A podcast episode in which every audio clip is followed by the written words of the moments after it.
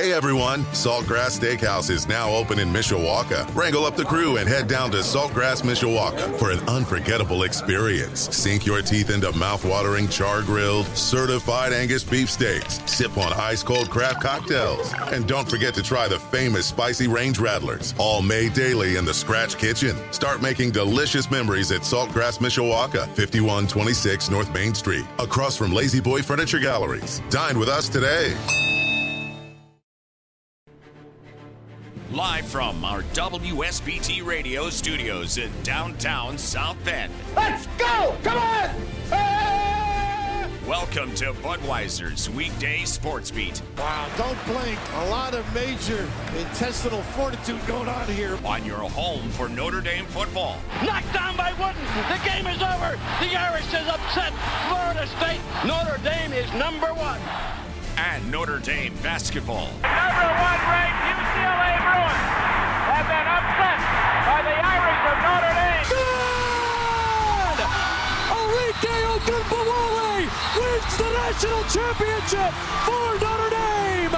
Plus fighting Irish hockey. They score! Jake Evans scores!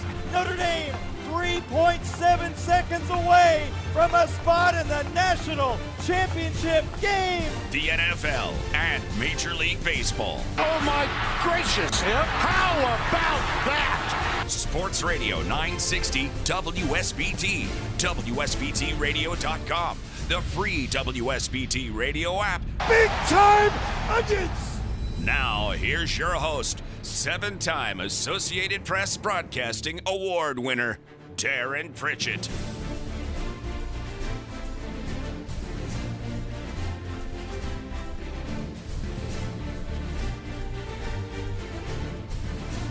Well, hello again, everyone. you stole my microphone. what just happened? I'm talking and my microphone magically went away. It started going toward you. That's Eric Hansen, the publisher and editor at InsideNDSports.com. I'm Darin Pritchett. We appreciate you joining us on Budweiser's Weekday Sports Beat on this Thursday, September the 28th of 2023, eight minutes after 5 o'clock. Sports Beat on the air until 7 o'clock tonight. Then at 7 o'clock, we've got a little Caveman Corner coming your way here on WSBT Radio. There'll be interviews, there'll be conversations. So 45 minutes of Mishawaka High School athletics during Caveman Corner. And then from there, we go to the National Football League. 745. We join Westwood 1 for Thursday night football.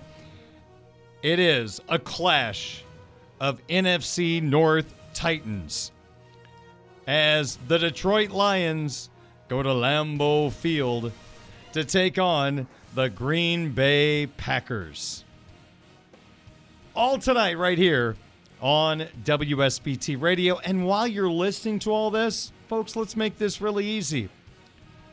Get out your laptop, your iPad, your phone, and go to InsideNDSports.com because Eric and crew have you covered on Notre Dame athletics, and I'll let you in on a little secret. Because if you were not with us last night, first off, shame on you. But second of all, I'll give you a second chance because Eric has a little deal for our WSBT radio audience that he'd like to pass along to you. Right. Thank you. For the next month, you can get all of our coverage, the premium and the free stuff, at InsideNDSports.com. You can get it all for free uh, if you follow my directions, and I will hope not to mess this up. So go to InsideNDSports.com, click on the subscribe button. It'll come up with the price.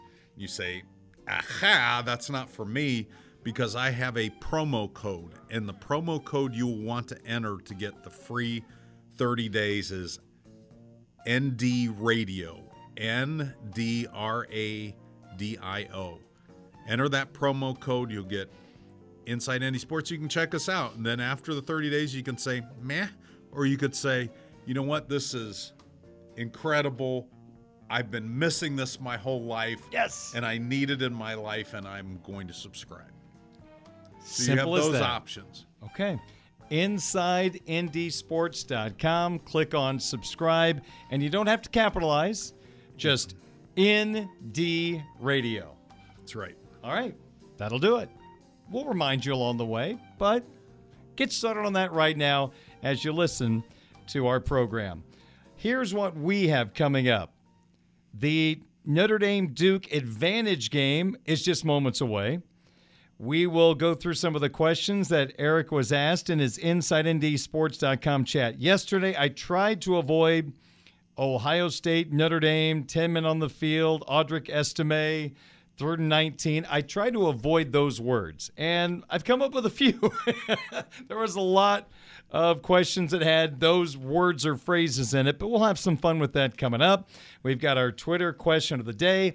Then in the six o'clock hour, as Eric zooms away from our WSBT radio studios, I have my weekly conversation with VSiN sports betting host Tim Murray.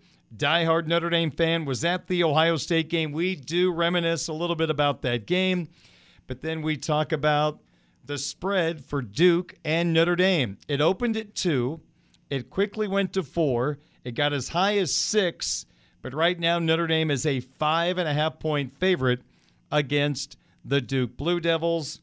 And the over under is danced around a little bit as well.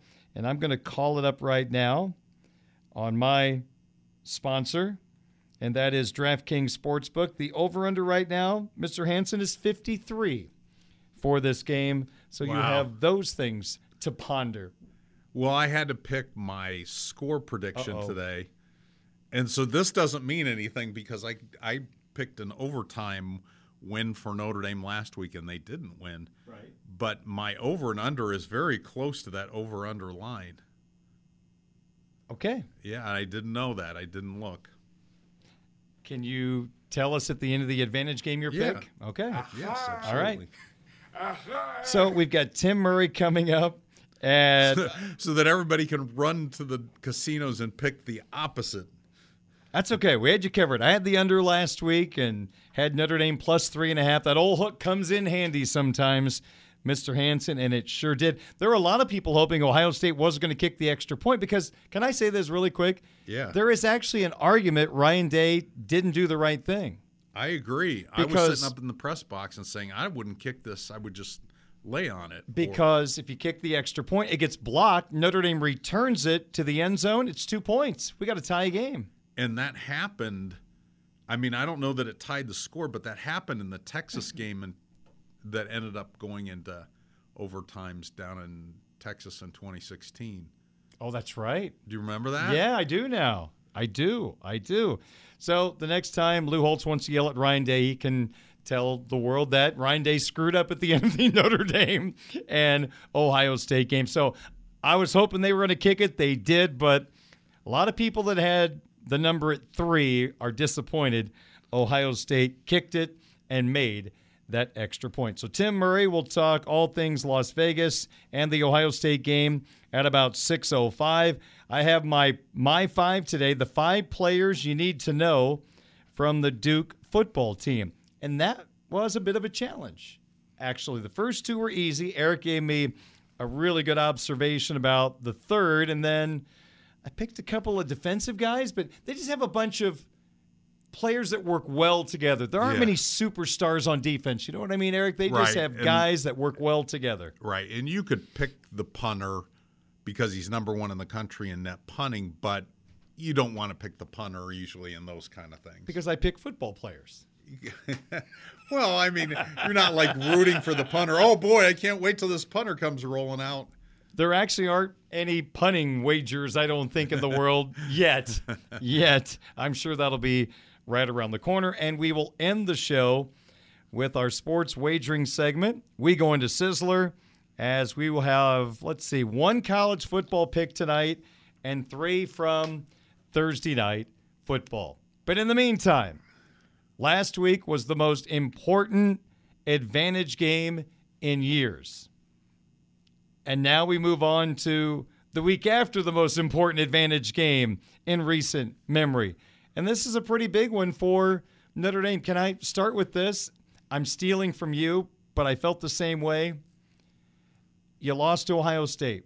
There is a path to the playoff. It's not smooth, it's bumpy. It's going to take Notre Dame winning out and getting help along the way, but there's still hope. But more than anything else, like you said, Eric, you still have Sam Hartman. And this Notre Dame program can still benefit in so many ways from having this guy playing quarterback for this football team, right? Absolutely. I mean, I mean, just think about it. As we get into the matchup game, I think um, Clemson as a team is about well, I can tell you right now, they are in passing efficiency. They're 54th.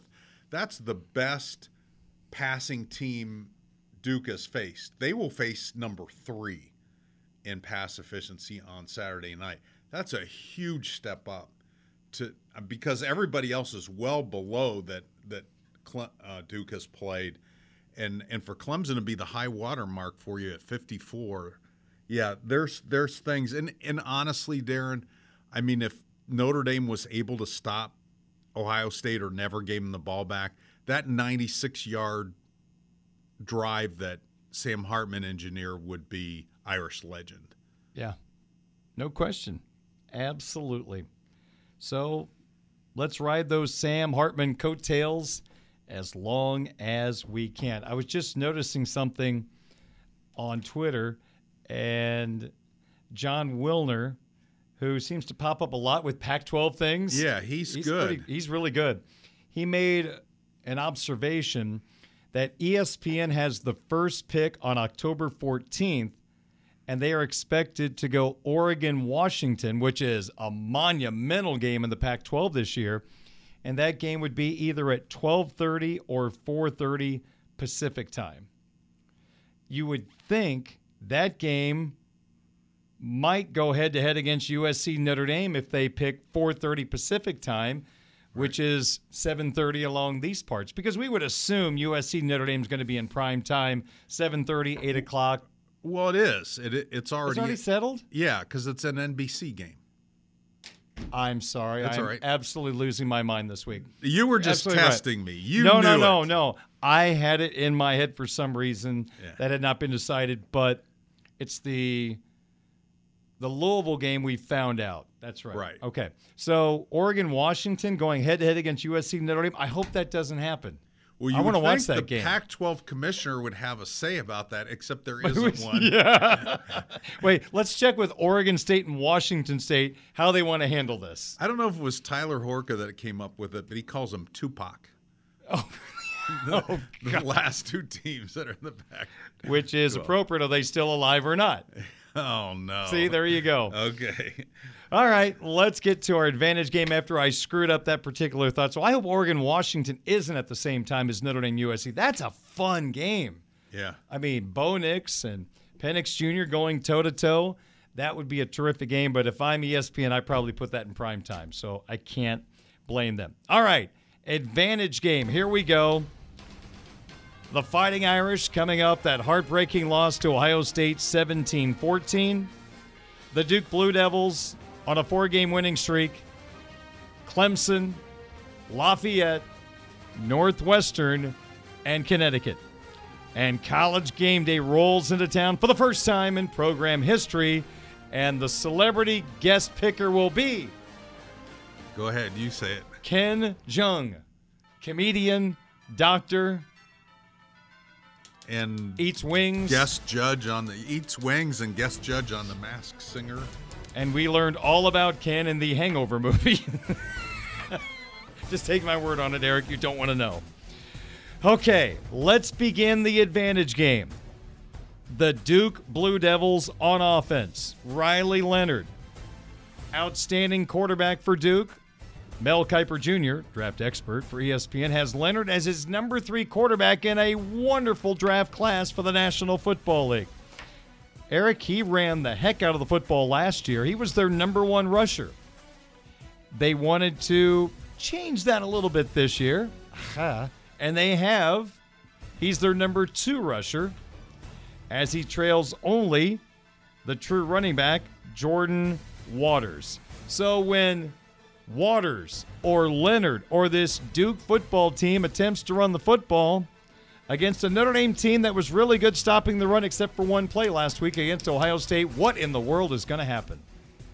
That's a good question. Thank so you. Up until last week, Duke was in the top five in rushing offense. They dropped down to 27, and Connecticut decided if they were going to lose and they lost decisively, they were going to make Riley Leonard beat them through the air. So they really stacked the box against him, and they held them to 74 yards in rushing. Duke had run all over everybody else, including Clemson. Um, so, what will Notre Dame do? They're going to try to contain Leonard. I think Leonard's going to be the. This is the game where he's going to be the biggest part of the game plan in running the ball that Duke has done all season. Um, I think he's going to be in double digit carries against Notre Dame. And so, again, I'm trying to think of how old Al Golden's going to fit this. So, Duke, you know, Ohio State had four really difficult receivers that you had to deal with. I think Duke has two. And so he he could say, well, Morrison, Hart, that's you guys. Um, we're going to slide Xavier Watts into the box a little bit to help with the run. I'm still going to give Duke the check mark on this, but I think I could be really wrong on this if Notre Dame's game plan and they have some experience with Brennan Armstrong if they are able to contain Riley Leonard because I think they're going to be able to control the traditional run game. It's just what Riley Leonard does. The media offered Al Golden, defensive coordinator, not a suggestion, but a thought. Can you play Harper and Kiser on the field at the same time? And I think he basically said, you know what, that's something we're looking into, want to make Yeah. happen. Does it debut in this game against the Dukies? Is this a good spot? I think it is because um, it will serve you in this game. I think it also serves you in the games that you have coming up. Plummer, Jack Plummer for Louisville isn't as mobile as uh, Riley Leonard, but Caleb Williams sure is. And then you got Phil Jurkovec after that, and as bad of a season as he's having throwing the ball, he can still run it. And Cade Klubnik has some dual threat stuff. I mean, you're going to have a bunch of these guys coming up now. The the quarterback at Ohio State, Kyle McCord, is one of the few kind of pure drop back passers that Notre Dame has got on the schedule this year. Okay, now let's move along to Duke throwing the football with quarterback Riley Leonard. It doesn't seem like he's had to do a whole lot passing the last couple of weeks, considering the competition that he has faced. And you know what? I know the Notre Dame secondary. I've been around the Notre Dame secondary in Clemson. You do not have Notre Dame secondary, and that's the best Duke has faced so far this year. Right. This is again, this is fascinating to me how these teams match up. I actually think a lot of places this is a good matchup for Notre Dame. Duke is 96th in pass offense and 47th in pass efficiency, and both those numbers are kind of mirage-like because when you watch Riley Leonard in a game, you have to kind of see him to appreciate that those numbers lie a little bit. But Notre Dame is still second in the country in pass efficiency defense after having faced Ohio State. Woof. And uh, that's that's way better than Duke has seen this season. And I think in the passing game, Notre Dame matches up very well. So I'm giving Notre Dame the check mark here. Agree 100%. And another one of those weeks when you go after the quarterback, stay in your lanes. Yeah, stay in your lane. Because Riley will take off and He's really fast. He's fast and he's strong. That you know, he's he's, He's sneaky ga- fast. yeah. I really think so. I really, really do. I don't know how sneaky it is, but he's fast. when I look at him, I just don't think he's that fast, and it's like, wow, look at that. yeah, you can see. I see. I've seen him run away from people. Mm-hmm. No question. Advantage game for Notre Dame Duke. Eric Hansen, Darin Pritchett with you. Now, Gerad Parker's offense is on the field. And Notre Dame is about to run the football. And one of the choices is the nation's leader in breaking tackles. And he wears number seven. And if the game is close on Saturday in the fourth quarter, I fully expect a reversal. And number seven will be out there. But that's just my little opinion. We're talking about 60 minutes of running the football, Eric. Clemson ran it right down Duke's throat. Even though they only scored seven points, they kind of messed up from there. Yeah, 40 carries for 213 yards. Lafayette, though, went over 100 yards against them, had 126. Uh, Northwestern, 104. UConn, 89. Um, they are so, you put all that together, they're 68th in the country in rush defense, which is a little misleading because Clemson accounted for a big share of that, and yet Notre Dame rushed for 176 against Ohio State, who was a very good run defense coming into that game. I'm giving Notre Dame the check mark here. I think the way the offensive line played against Ohio Yes, State, absolutely. they have a lot of confidence, um, and I think we're going to see them improve against Duke, a good Duke defense. A lot of people I respect when it comes to offensive line analysis, they have absolutely been glowing talking about Rocco Spindler and the jump he made in that game against the best competition. Yep. Rocco. And and Zeke Correll mentioned how well he, He thought did. Rocco and Coogan played, but especially Rocco. He said it was Rocco's best game. That's promising news to say the least. How about Joe Alt staying up until five in the morning, mm-hmm. watching Ohio State film after the loss? He watched the game film three times. He still got to bed before Tyler James and I.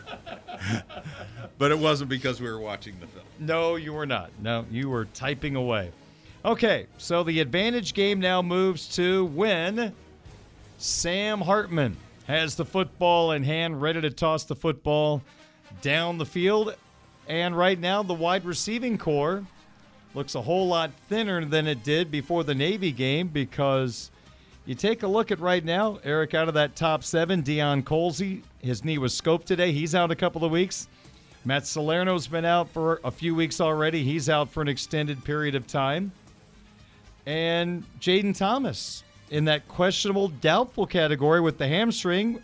And he's not practiced all week, Eric. So you talk about the importance of getting freshmen ready and getting significant playing time. Greathouse and Flores are prime time ready for this opportunity if they need to play more with possibly three of the top seven down.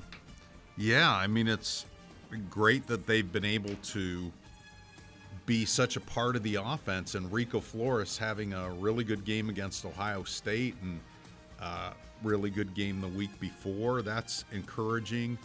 Tobias is coming around, the sophomore. I mean, out of the five healthy receivers, three are freshmen, and one of those freshmen has played 11 snaps, and that's Braylon James. So You think he's varsity this week? he was um, Marcus Freeman was asked about that in the Z- Zoom. They're going to have him ready, but I don't know that they'll have to use him with the tight ends that they have and the multiple tight end sets, and also the running backs using multiple running backs and then splitting them out wide. I think that they're going to have enough not to use Braylon James, but they'll have him ready. They also have a really good walk on in Jordan Faison who is um, a lacrosse player, came to Notre Dame to play lacrosse. So he's technically a football walk on. The problem is the NCAA has this hierarchy. So if he plays for the football team, he has to be on scholar football scholarship. So you're having to commit a football scholarship to him. They do have them available. It's just it, there is a decision that you have to make that's kind of like, you know, what you do with baseball players when you're bringing them up for the minor leagues, Sure. starting their clock. So there is a decision to make there, but I, I don't see him playing, given the multiple tight ends that are available, and given the the catching skills of all the running backs, I think it seemed like Marcus seemed, Freeman seemed pretty confident in the group that he has. And again, you're talking about not ordinary freshmen. Jaden Greathouse and Rico Flores are two of Notre Dame's leading receivers already. So who gets a check mark? In the passing game, you're you've got the nation's number four pass efficiency defense against the nation's number three pass efficiency team. Mm. I think, you know, Duke beat them last year in Wallace Wade Stadium. I think I was reversing it last night and called it Wade Wallace. I my apology to the late Wallace Wade, who was a great football coach at Duke in the 30s. Um, so I'm going with Notre Dame here. I think Sam Hartman gets it done in this offense with this surrounding cast, with this offensive line. I think Wake Forest, or I think Notre Dame with Sam Hartman, rather than Wake, does what Wake Forest couldn't do in Durham last November in front of countless dozens, 17,000 people. That stadium. They'll have a lot more Saturday night. Eric Marcus Freeman met the media today in his Zoom call, and we got some encouraging news on tight end Eli Raridon. Eli Raridon and Nolan Ziegler. Yeah. Um, so Eli Raridon suffered a second tear of his right ACL middle of October last year. So it's almost by the time he makes his 2023 debut, it'll almost be a year. So he's practicing full speed, and it looks like he will be ready not this weekend, but at Louisville on October 7th. And Awesome. then Nolan Ziegler was a spring sensation. I mean, it looked like he was going to play a lot as a rotational player at middle linebacker. A guy with some pretty good coverage skills as a linebacker was a high school safety, a high school wide receiver, up to 234 pounds. And then early in training camp, he took a leave of absence for personal reasons and he is back and he is practicing Awesome. did some scout teamwork this week some individual drills probably behind uh, eli in terms of when he would debut but he's on track now finally to contribute and so forth so we may see him in october Just getting him back on the practice field, very, very encouraging. Right. Happy for him. Okay, we move along in the advantage game, which is being dominated by the Irish right now. Eric, what about special teams, which is an interesting conversation with Notre Dame having a field goal kicker we hear can make from 70, but right now we just need some field goals through the uprights. But most of his attempts have been yeah it's not because they're chip short shots. No. Um, this is a slam dunk for Duke. Uh, They're good. They're really good at special teams. They're the number one team in net punting. They're they've got the number eleven punt returner in the country, and Jalon Calhoun, who's averaging fourteen point six per punt return. Um, they're good about everything but kickoff returns. They're kind of average there, but they're very good. Their field goal kicker is more accurate than Notre Dame's at this point. Um, and I've been disappointed with Notre Dame's bottom line with special teams. I like Marty Biaggi a lot. I like Marcus Freeman's commitment to special teams. It hasn't shown up across the board. You've, I It's mean, been dry. yeah, they've kicked a lot of balls for touchbacks. That's good. McFerson's been good in the punting game. The return games have been underwhelming. The coverage units have been underwhelming. So, you know, we they need, and we haven't seen any block punts now. Nobody was going to be able to follow No. that, but they need to get some of those. I mean, you have one of those in the Ohio State game, it changes the whole complexion of the game. And it would change the complexion of this game down in Durham, North Carolina. We're kind of back to where we were before 2022. Just let it be a push in special teams. All right, so Duke gets the nod. What about intangibles in this game? you know, you would think with college game day there and a much fuller stadium than they're used to having, that stadium seats 40,000, and them all hyped up, and Notre Dame kind of licking their wounds, um, that Duke would have the intangible advantage. And, and especially since Duke has already beaten Clemson by three touchdowns. They've already been in a big game. But I think Notre Dame is more big game tested. I think the pressure kind of shifts to Duke because of all the noise and so forth. And because I think Notre Dame is handling their business this week from a mental standpoint. So I'm going to give Notre Dame the intangible here, even though it's not the obvious choice. And for people who have not had the chance to go online yet and read your stories, how would you sum up Marcus answering questions about the mood of the team? That's something I think Irish fans are most concerned about going into this game. Yeah, I asked him not just to give me the mood of the team, but how do you gauge it as a coach? And he said, practice is one. Um, you know, are they getting to the attention of the detail or they seem like they're distracted? And he said, We've had great practices on Tuesday and Wednesday. The other thing is messaging because certainly Notre Dame messages, but then you also have the whole rest of the outside world. You know, Yeah. Marcus is saying, Time to move on. And the rest of the world saying, Move on for what? What's left to play for? And so they have these competing messages, and he feels like the messaging has been really effective. Marcus was very confident about the mindset of his team right now. Read more about it at InsideNDSports.com. He's Eric Hansen. He's the publisher and editor. He would know. I'm Darin Pritchett. We'll take a timeout. When we come back, we will dig through a few of the questions that Eric answered from Notre Dame fans in his weekly chat at InsideNDSports.com, 537 at WSBT. Welcome to Budweiser's weekday sports beat on Sports Radio 960 WSBT. Highlight reel won by Williams. Down the sideline, Williams.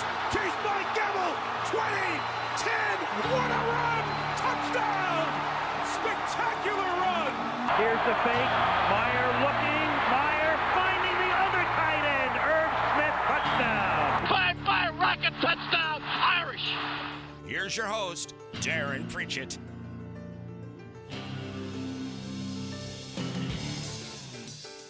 We continue on with Sports Beat this evening. Eric Hansen, Darin Pritchett with you. We're brought to you by Budweiser for 13 years, Folds of Honor. And Budweiser have provided life changing scholarships to military families. Join United Beverage in raising a Bud to raise funds for Folds of Honor. By the Food Bank of Northern Indiana, September is Hunger Action Month. How will you choose to help end hunger? Learn more at feedindiana.org. Bethel University's Adult and Graduate Studies. Visit betheluniversity.edu slash solid ground for details.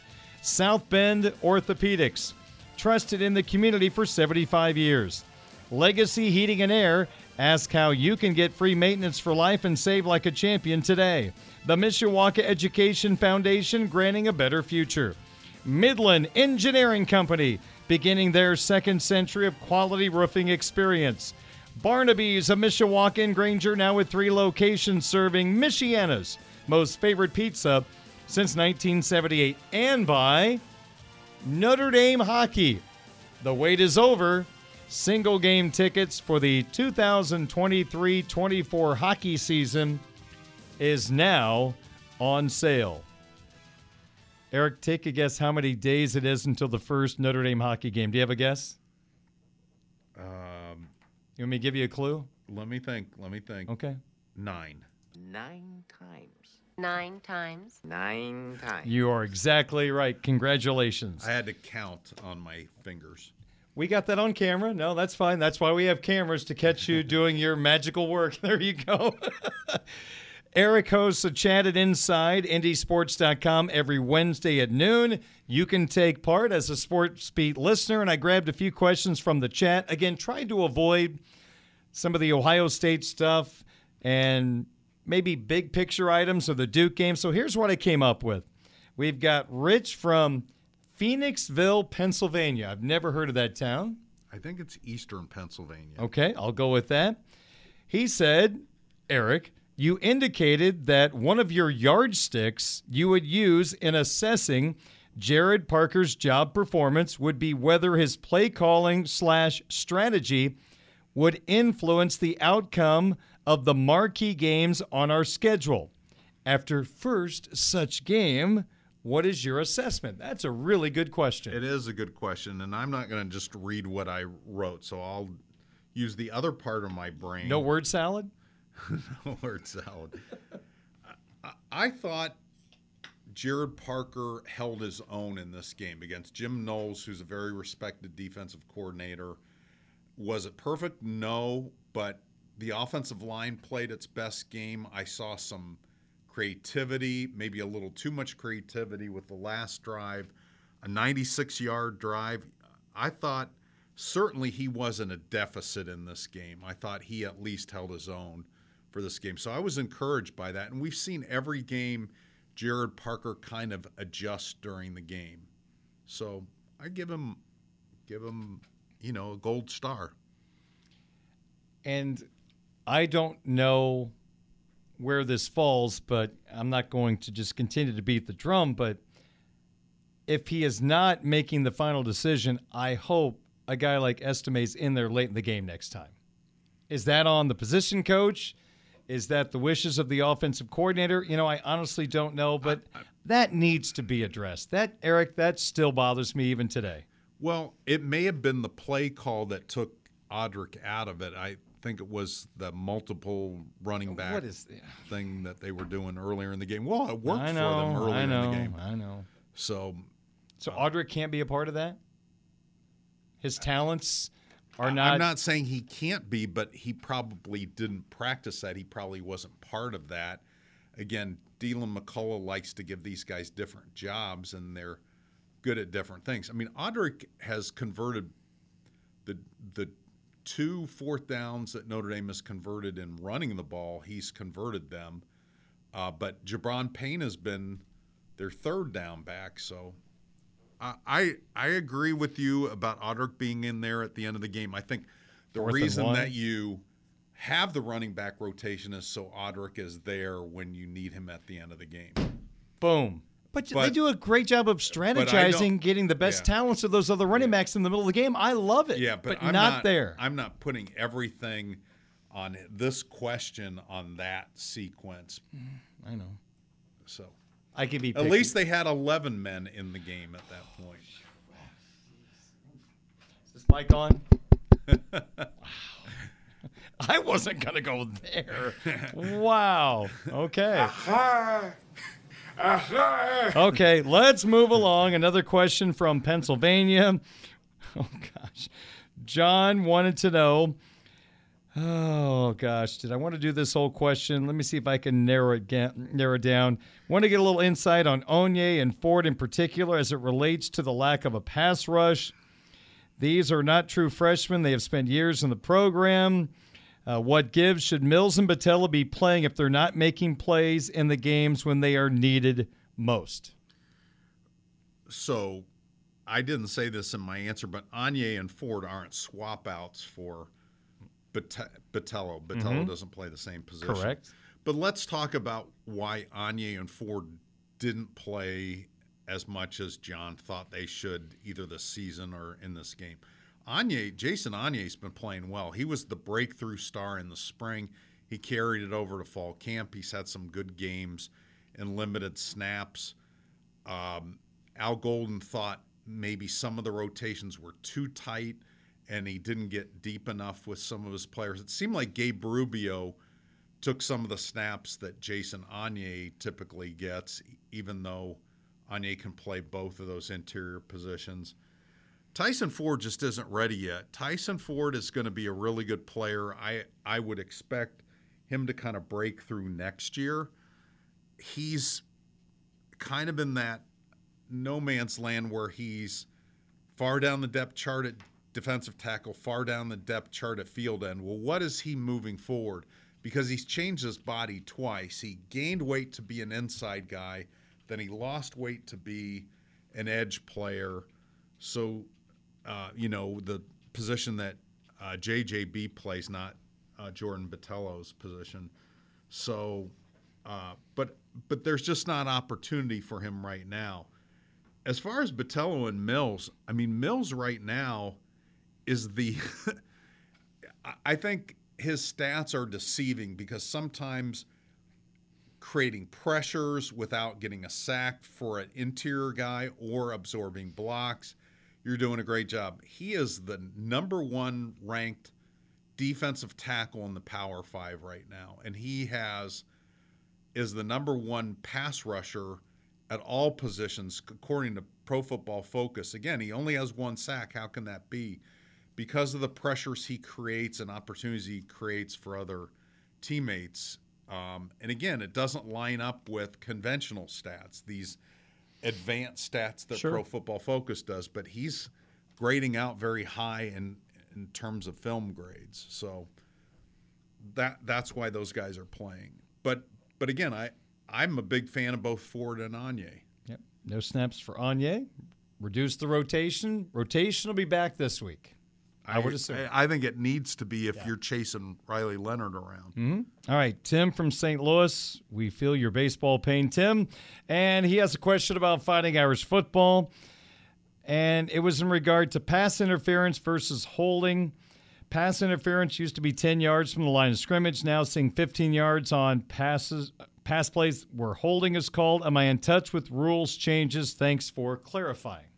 And this was in regard to the Ohio State game where the penalty call was changed on the fly. Correct, and and I don't know that the TV audience got the change on the fly, so they were confused because th- I believe there was even um, a reversal of whether the ball was caught or not, and so it all kind of got squished together. And so, Tim, you are exactly where you should be.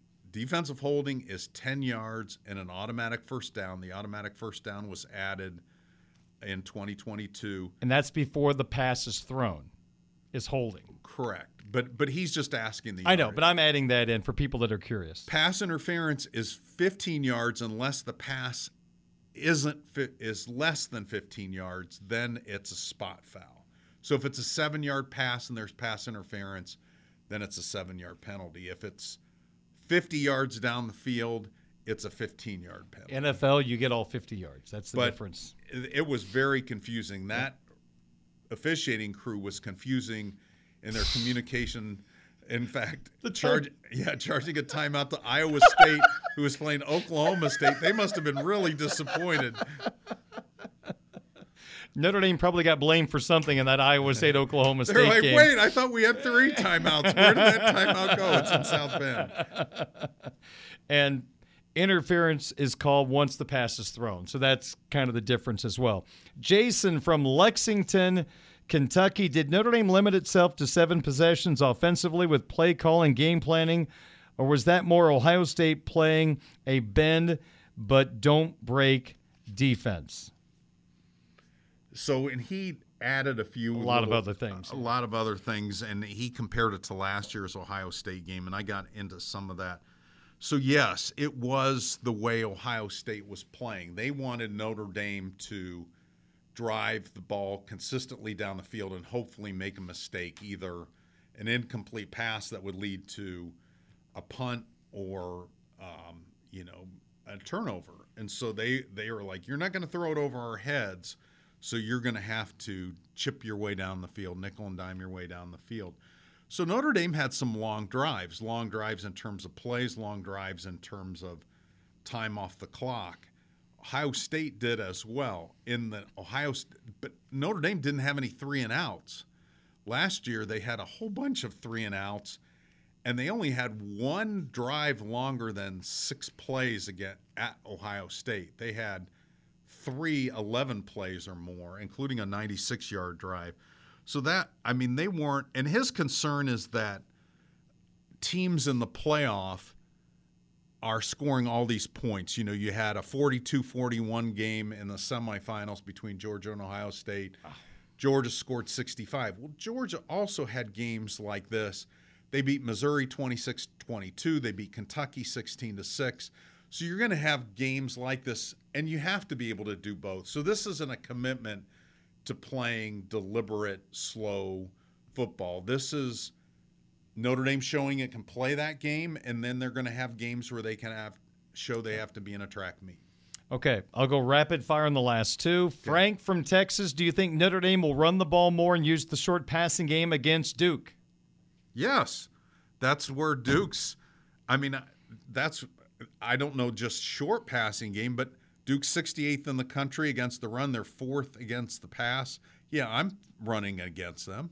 Okay, and Tim from Kansas City, Taylor Swift's new hometown. What areas of improvement are most necessary to negotiate the gauntlet of the next three challenging games? Well, first of all, with the defense, they're going to have to hit home with the pass rush more. They're also going to have to find out what's going on with Marist Liufau because he's disappeared the last two weeks, especially last week.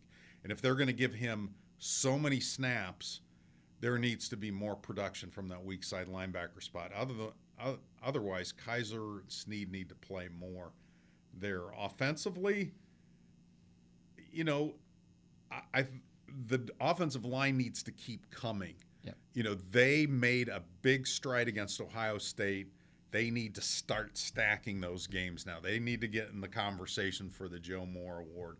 And then special teams needs to be better all around. I mean, there's really not an area where you could say, well, geez, they're pretty good there. They don't need to improve.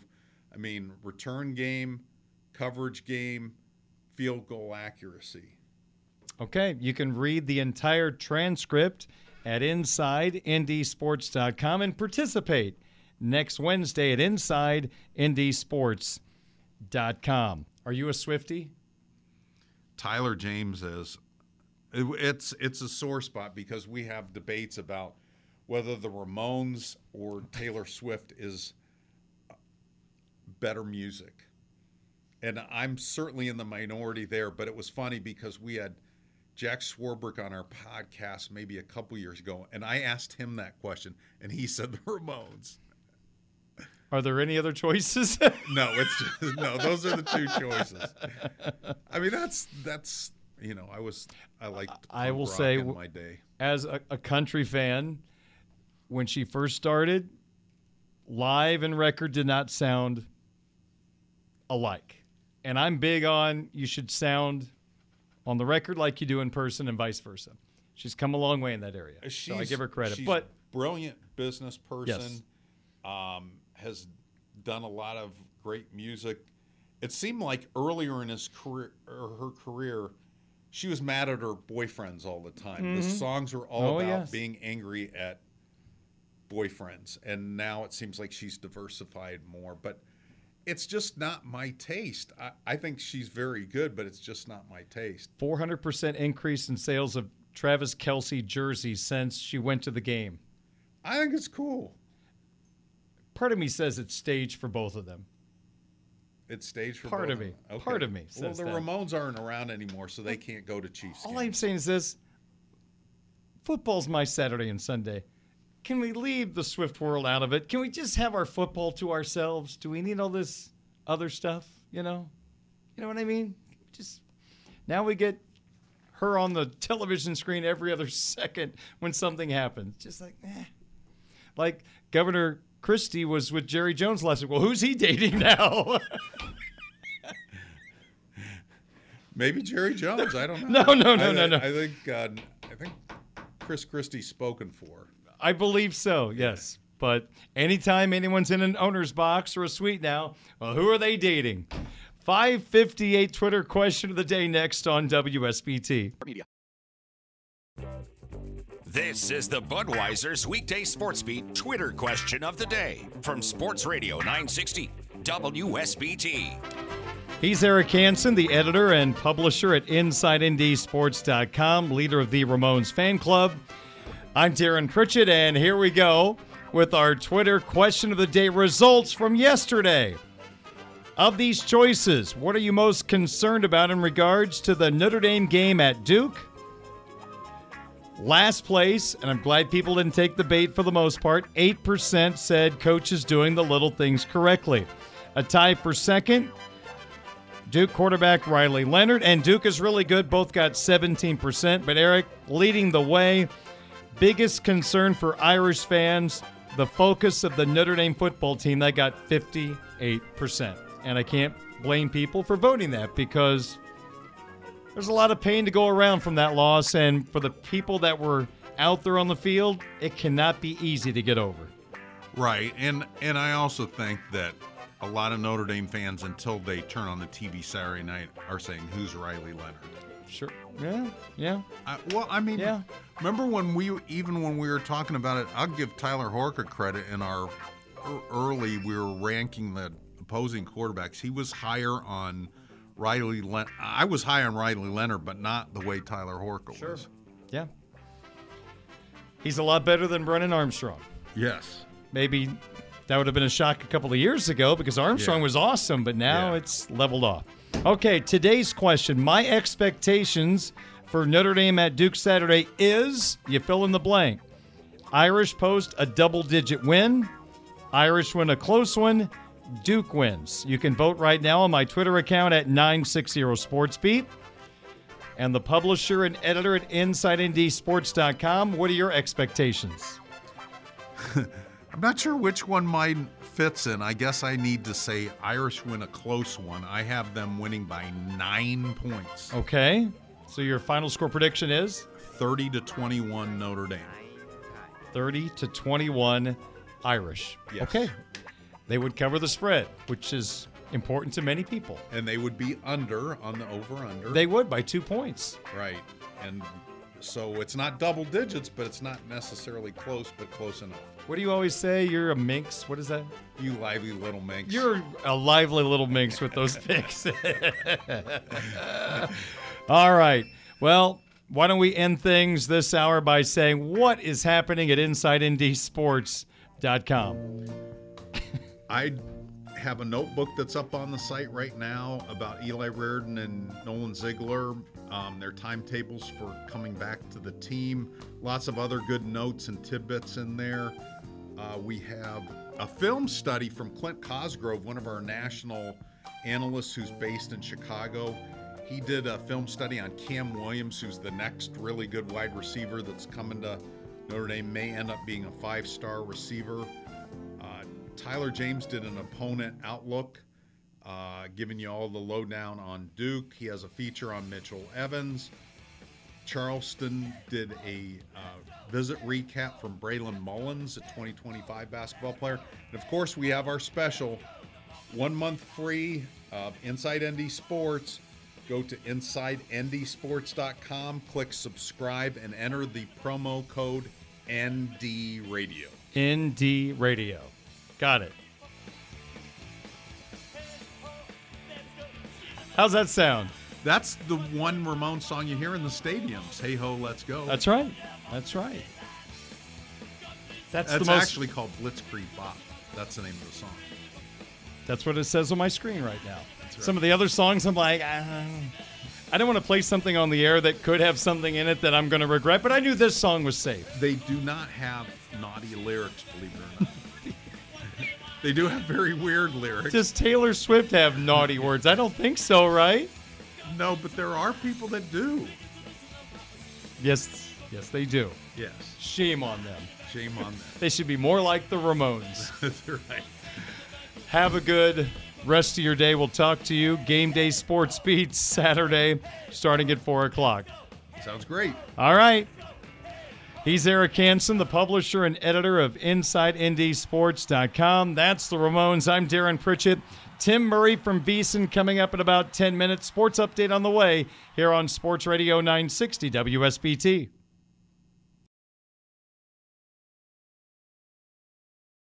Can listen to Budweiser's weekday sports beat live or on demand with our free WSBT radio app. Just search WSBT Radio in the App Store and Google Play.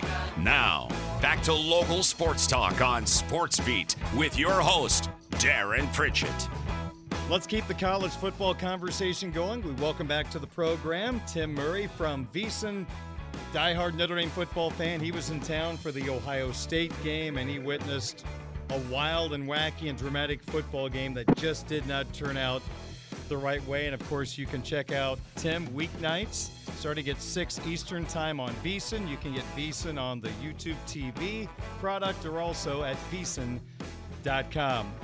Well, Tim, I'm not going to bury the lead. I'm just going to kind of ask you. You've told us you were at the Bush Push game and you were at this game. I'm just wondering is the pain similar? Is one worse than the other? Great question. Um, and someone asked it to me. I don't know if it was right after the game or Sunday morning, and I was just still kind of digesting and trying to figure out what what I just saw. And I said, I don't know. It's, it's too hard to tell. You know, same end zone, 18 years apart.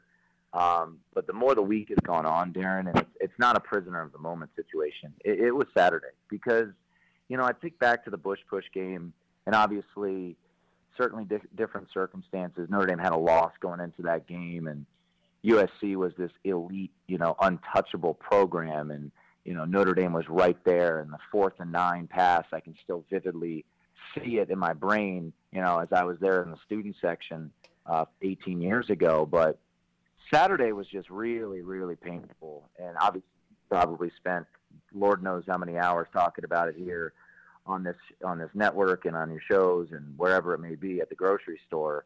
Uh, but it was Saturday because just so many opportunities. I mean, you, you know, from putting it in a gambling sense, I mean, it was like a six leg parlay had to hit for Ohio State to win that game with four minutes to go. I mean, you know, you get the back to back first downs, and then you go away from Estime, you know, the screen pass. I actually, you know, I might be in the minority here. I actually didn't hate the play call. Uh, I thought they were aggressive. They were going for the win, and you know, 44, to to Tuimoloau, or however you say his last name, uh, made an incredible play. You know, he made a great play off of that, and then a fourth and seven converts. You know, the drop pick, the third and 19, the 10 men on the field. I mean, just so many things. One of those things goes right, right? If Sam Hartman doesn't turn the wrong way on first and 10, what what is the gain on that first and 10? Is it a, is it a big loss? You know, obviously, if 44 doesn't make the play that he made, Jadarian Price is going down the sideline for maybe even a touchdown. Uh, DJ Brown, you know, props to him. I, I give that young man a ton of credit uh, for taking the questions as he did. He didn't have to do that this week, so I really give him a ton of credit for standing up. You know, fourth and seven, third and 19. I mean, every, one of those things goes the other way, and that field is getting stormed, and we're talking so much differently this week uh, so yeah, it, it just you know you think back to the Notre Dame USC game. I mean, they had a punt return that game for Tom Zbikowski, which you know might be one of the most electric moments uh, of a sporting event that I've ever been a part of. When he mm. you know broke a couple tackles and got into the end zone, Darin. But yeah, it, it's hard, man. It's you know, I think you, people you could actually tell in my voice a little bit. I mean, my voice yeah. was shot after Saturday night and uh, hasn't come back. And you know, my wife joked with me the other day. I was sitting at the counter doing some work, and I just let out a big sigh. And she's like, "What's wrong?" I'm like, "Still thinking about the game." She's like, "Oh my god! All right, you know, move on." Uh, so, you know, so it's it's it's tough for sure. You know, I've talked about this, of course, on several podcasts and several of my shows, but Tim, from my standpoint, the third and 19 rushing three, there's an argument for doing that. I'm not as upset about that. I probably blitz and my corners were so good in man. I'm going to roll with that. But I understand why Al did that. So I'm not as upset about that. The 10 men on the field, back to back plays, inexcusable, can't happen. But I'll say this with that being said, I'm as frustrated, if not more, with the offense leaving points on the field throughout the ball game. Mm-hmm. And also, there's just from my standpoint, there's no argument to take Audric Estime off the field on the final drive. During the game, I get how they mix the running backs. It has worked really well. Final drive, I want number seven on the field. So I am as frustrated with the offense with some missed opportunities, more so than some of the things that kind of pull your hair out at the end of the game. Yeah, and look, the 10 men on the field are going to get the headlines because you look dumb. You know, you look yeah. like you're not buttoned up. You look like you're you're un, you're not well coached. Which, look, you can. And Marcus owned it. Uh, Marcus Freeman owned it, and you're going to have to own it. And the jokes were flying around, rightfully so. That said, they weren't poorly coached the majority of that game. No. I thought the game plan was, was really, really darn good. And, you know, Gerad Parker, you know, sometimes, you know, and, and you go back to last year, right? and Notre Dame's game plan against Ohio State was so let's not get blown out here, right? And hang on for dear life.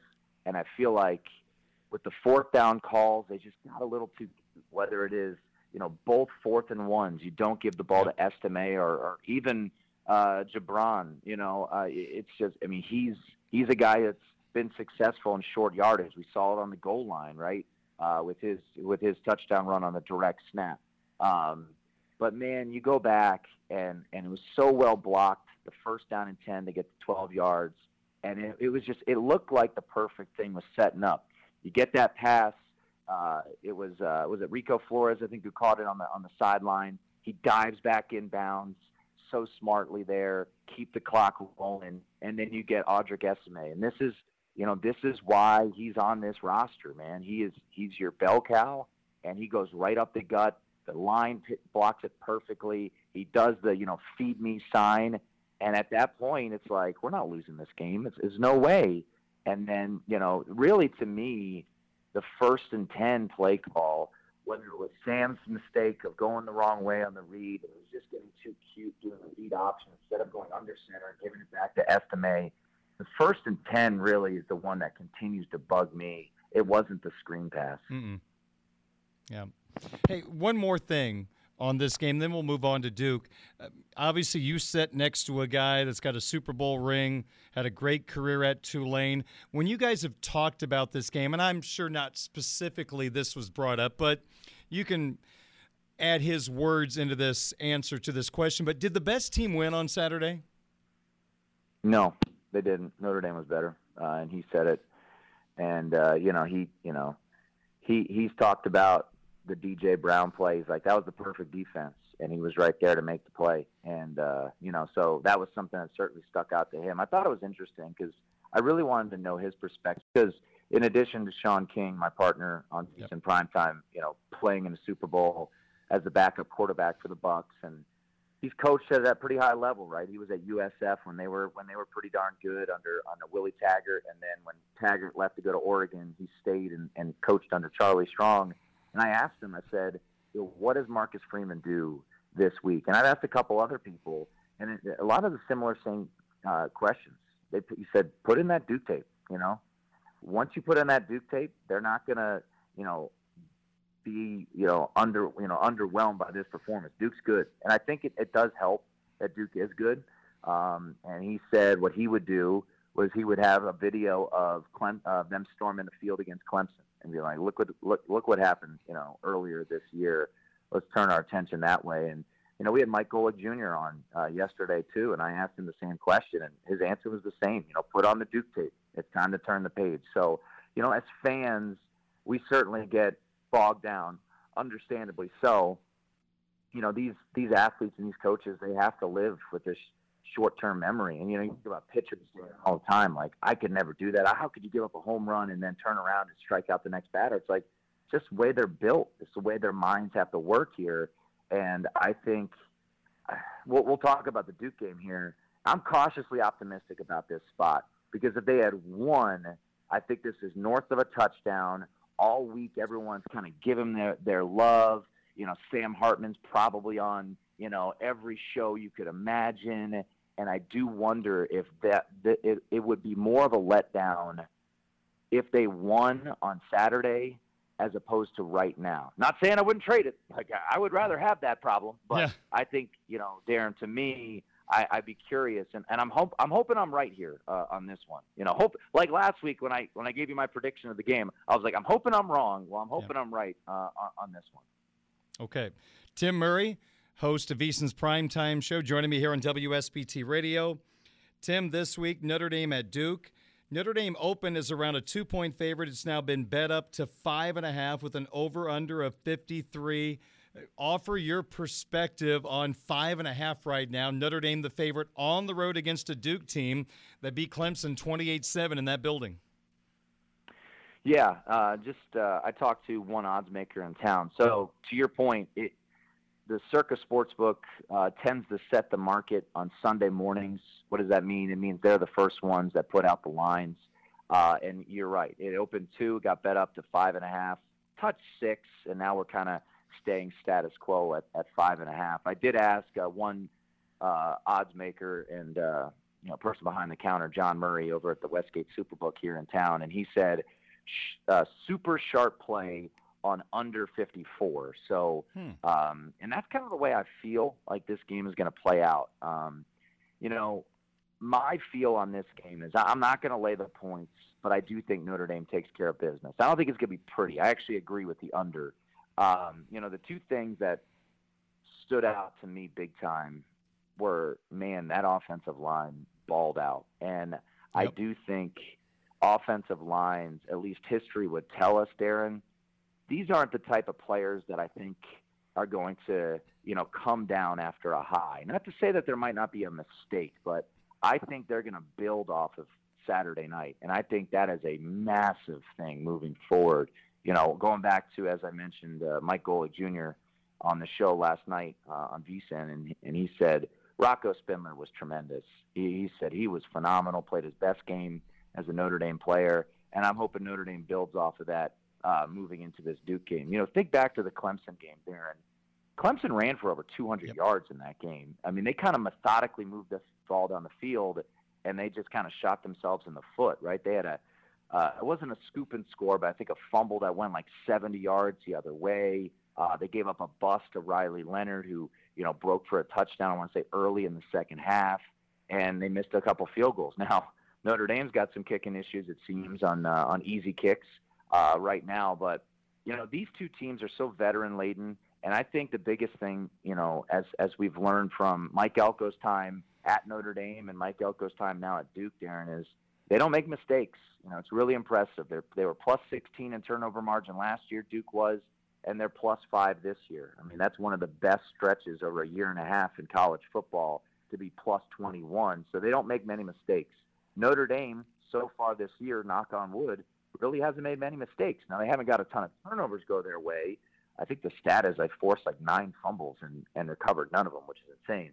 Um, but I do think Notre Dame kind of leans on the strengths of their team, and you know, with Riley Leonard being as athletic as he is, Darin, I think the huge benefit for Notre Dame is they've got corners they can trust. Right? They just went toe to toe with arguably the most talented wide receiver corps in the entire country, and this is no knock on Duke, but Duke's wide receivers aren't as good as Ohio State's.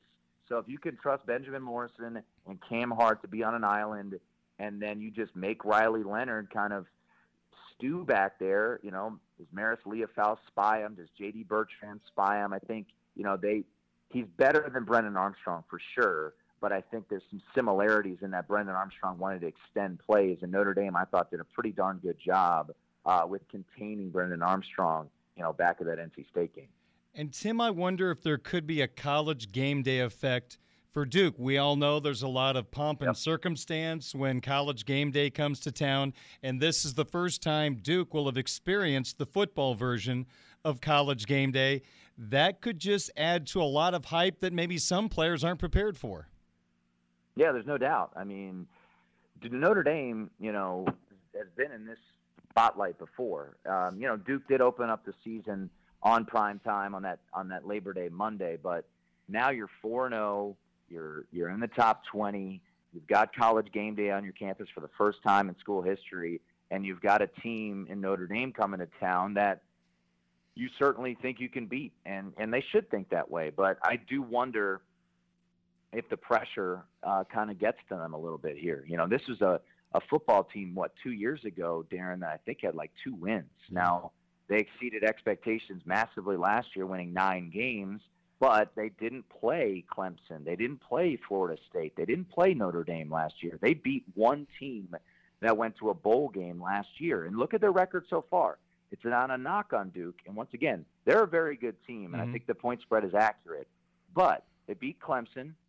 There was some wackiness in that game with the turnovers and the you know inability to score. I think they had three possessions. Clemson did with no points inside the ten yard line. Then you beat FCS Lafayette. You beat Northwestern, who you know shouts to the Purple Cats for beating Minnesota last week, coming from 21 down. but we know what Northwestern is this year. And then you went to a UConn squad, which actually I was on the wrong side of. I thought it would be a look ahead spot, but UConn's just bad. They're just they're not very good. So Duke's good. Duke's going to make a bowl game. Duke might challenge for the ACC, but you know, let let's be real. Notre Dame is, is absolutely one million percent been more tested than this Duke team, and now you've got the pressure and the eyeballs of the whole world on you if you're Duke when Notre Dame just did it last week. Hmm. Hey, Tim, one more for you, really quick, just for the sports betting newbies listening to our conversation. You know, I've read some people say that parlays are money makers for the books. They make a lot of money off those. For people just getting into this, are parlays worth doing? Are you a believer in those?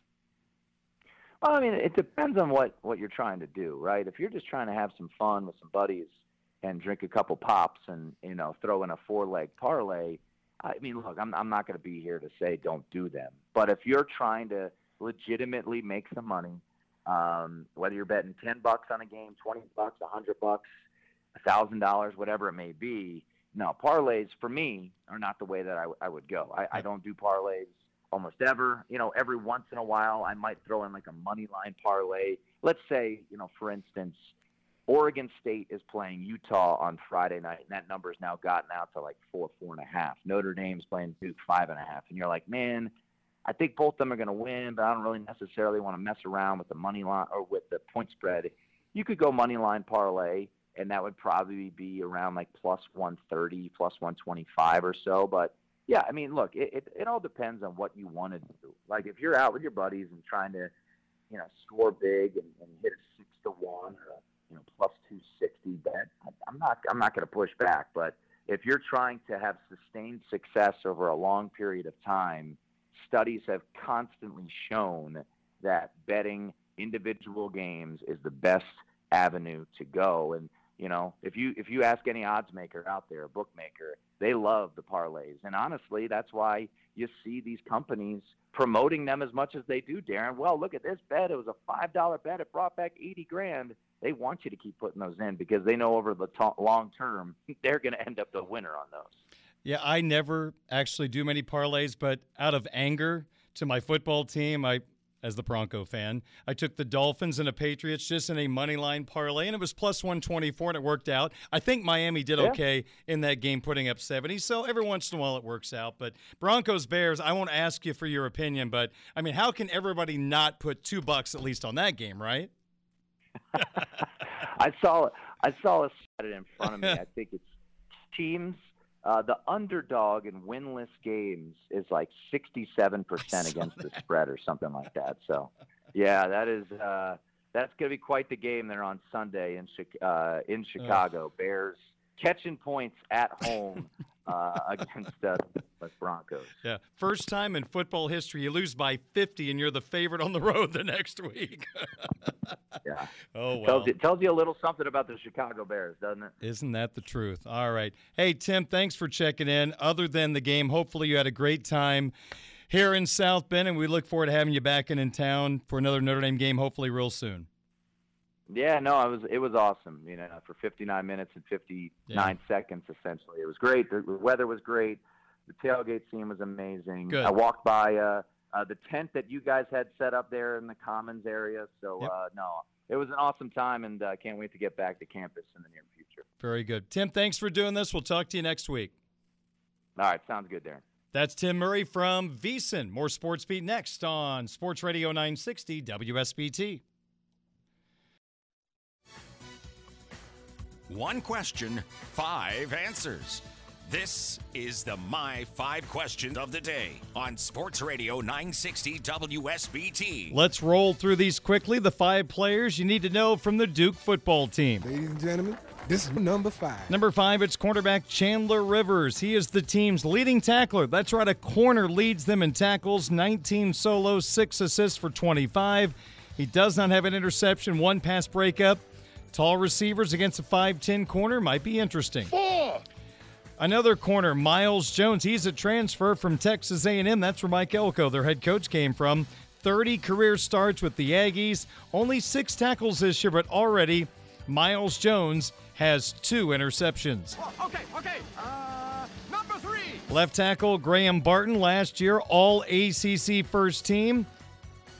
And he is the best tackle that the Irish are going to face this year. He is a big time NFL pro prospect Offensive linemen sometimes don't get the notoriety. Graham Barton is really, really good. Number two. Running back Jordan Waters, six foot two nineteen. Last year, 566 yards, eight touchdowns. This year, 39 for 258, already seven touchdowns. Also, five catches for 76.